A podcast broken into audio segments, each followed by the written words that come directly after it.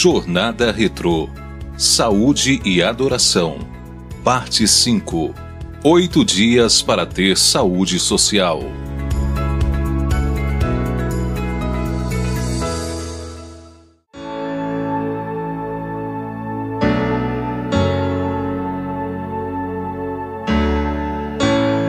Dia 37 Automotivação. Só gostando do que faz. O que eu realmente gostaria de fazer da minha vida? Por que não sou feliz com o que faço? Nos dias atuais, essas e outras perguntas têm se tornado cada vez mais frequentes na vida das pessoas. Parece que impediram os ditames da sobrevivência e da necessidade de agradar aos outros mais do que a si mesmo. E, como isso não satisfaz e também não motiva, logo se perde a vontade de realizar o trabalho. Deus fez você de maneira especial. Você é uma pessoa importante para Ele, que te deu um coração e o encheu de desejos, sonhos, afeições, coisas que você ama fazer. Assim como a água reflete o rosto da gente, o coração mostra o que a pessoa é. Provérbios 27, 19. Como é que você sabe que o seu coração está naquilo que você faz? O sábio Salomão mais uma vez nos responde em Eclesiastes 2:10.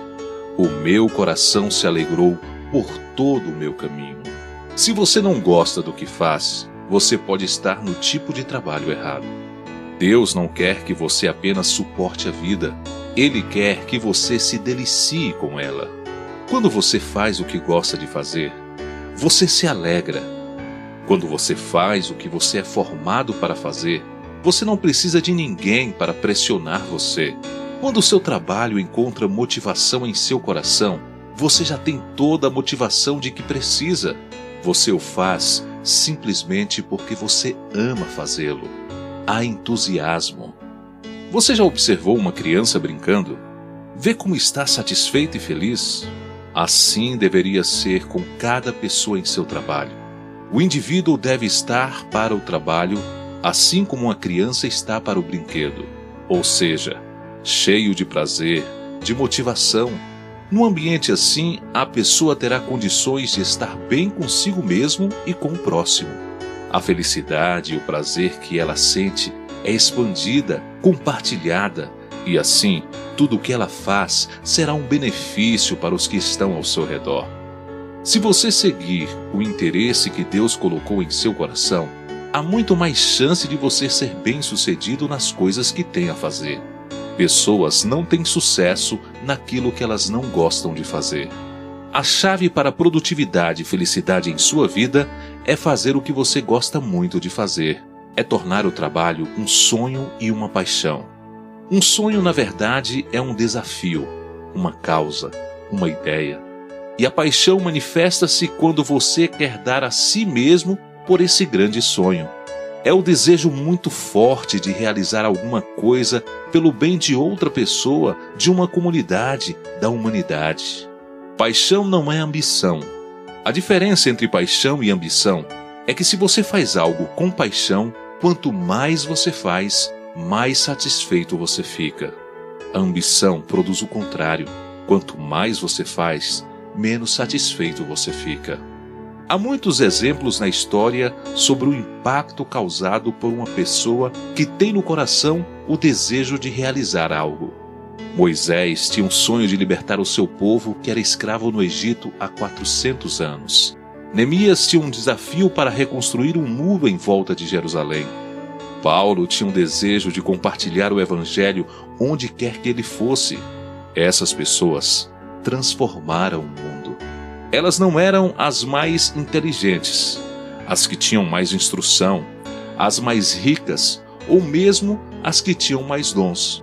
As pessoas que transformaram o mundo foram aquelas que tinham convicção no que estavam fazendo. Quem trabalha de acordo com os desejos do coração tem entusiasmo, aceita desafios e faz tudo com competência. Quando você coloca o coração em algo, você dá o seu melhor. Quando você faz o que gosta, o destaque não importa. Você não está em busca de aplausos.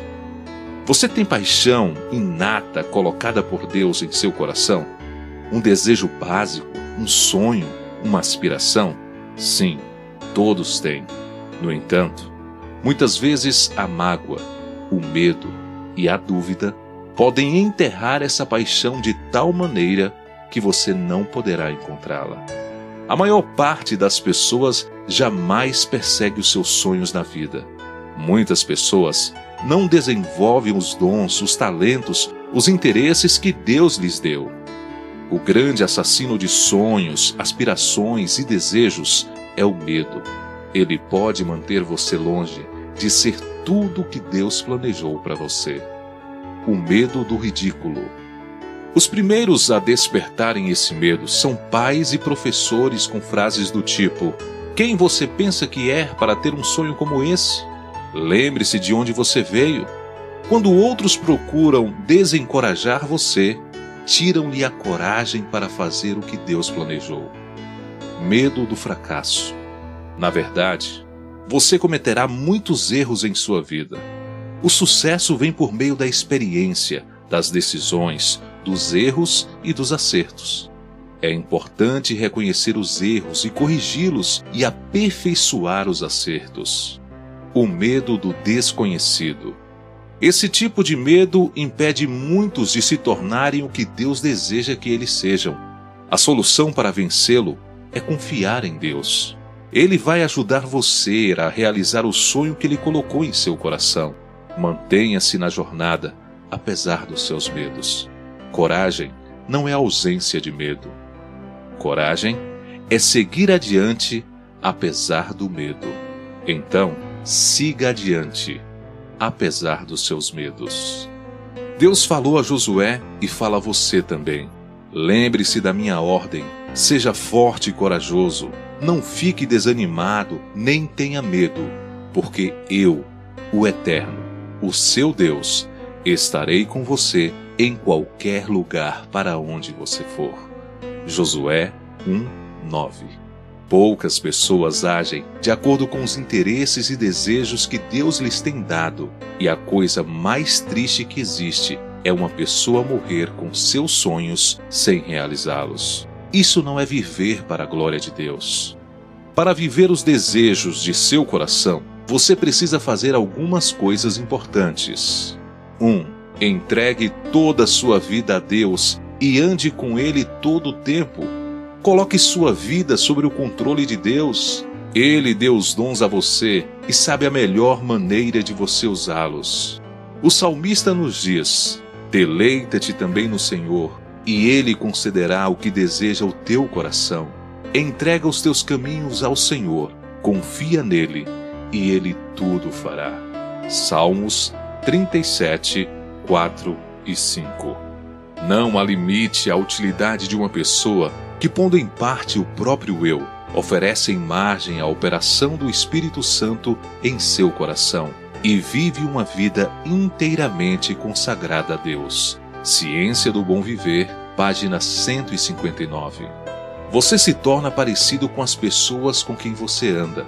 Se você começar a andar com Deus, você vai ser como Ele e vai começar a sentir da maneira como Ele sente.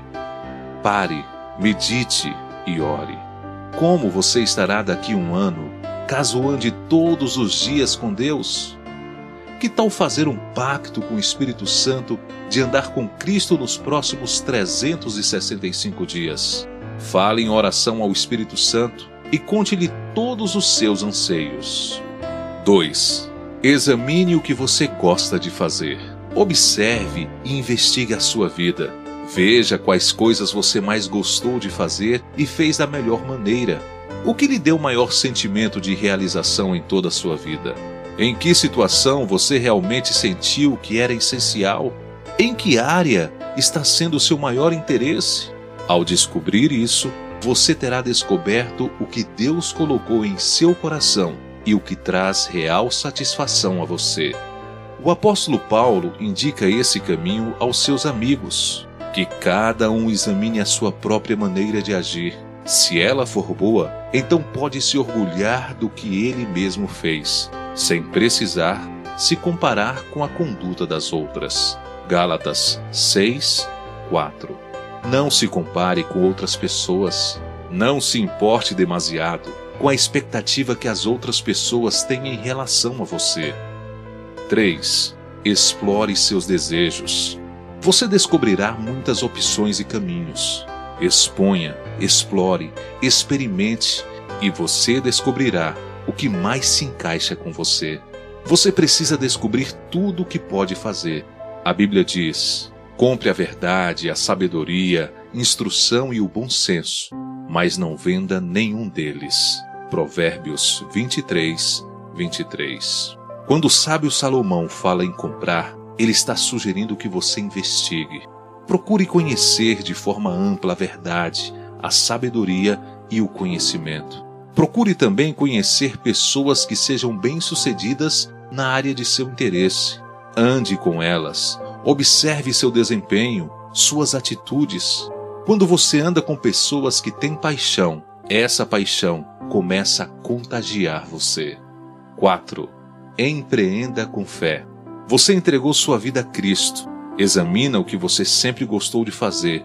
Explora suas opções e então começa a agir. Esse é o segredo de uma vida vitoriosa. Descubra o que você gosta de fazer e faça. Faça-o para a glória de Deus. Não arraste a sua vida Leve a sério o conselho do Salmo 37.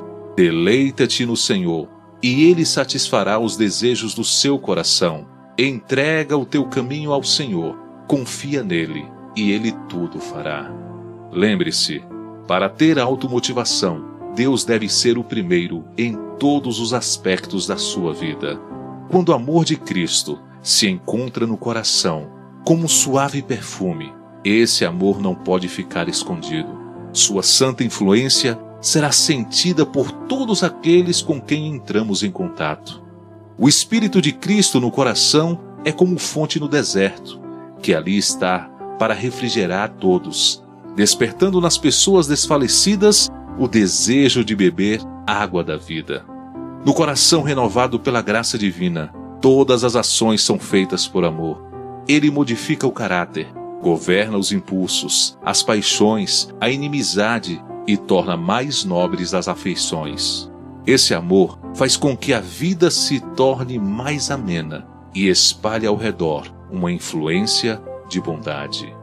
Caminho a Cristo, páginas 77 e 59. Você está com sentimento de desânimo? Vá agora à fonte ilimitada do poder Faltam somente três dias para o reencontro. Você estará presente com seus amigos, todos louvando e glorificando a Deus. Continue pondo em prática tudo o que tem aprendido. Gente de sucesso faz o que deve ser feito até se acostumar. Já sabe o dia, local e horário do reencontro? A partir de agora, lembre cada dia aos seus amigos a respeito do reencontro. A diferença é a oração. A oração é a resposta para cada problema da vida. Ela nos põe em sintonia com a sabedoria divina, a qual sabe como ajustar cada coisa perfeitamente. Às vezes deixamos de orar em certas circunstâncias, porque ao nosso ver a situação é sem esperança, mas nada é impossível com Deus. Nada é tão emaranhado que não possa ser remediado. Nenhuma relação humana é tão tensa que Deus não possa trazê-la à reconciliação e à compreensão. Nenhum hábito é tão profundamente enraizado que não possa ser vencido. Ninguém é tão fraco que ele não possa tornar forte. Ninguém é tão doente que ele não possa curar.